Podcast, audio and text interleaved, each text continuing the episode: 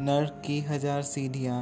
यह कहानी एक लड़के की है जिसने पूरी ज़िंदगी सबकी मदद की, सबका भला किया, पर उसे नर्क की हज़ार सीढ़ियों का श्राप मिला। उसके साथ ऐसा क्यों हुआ, जानने के लिए सुनते रहिए मूनलाइट पॉडकास्ट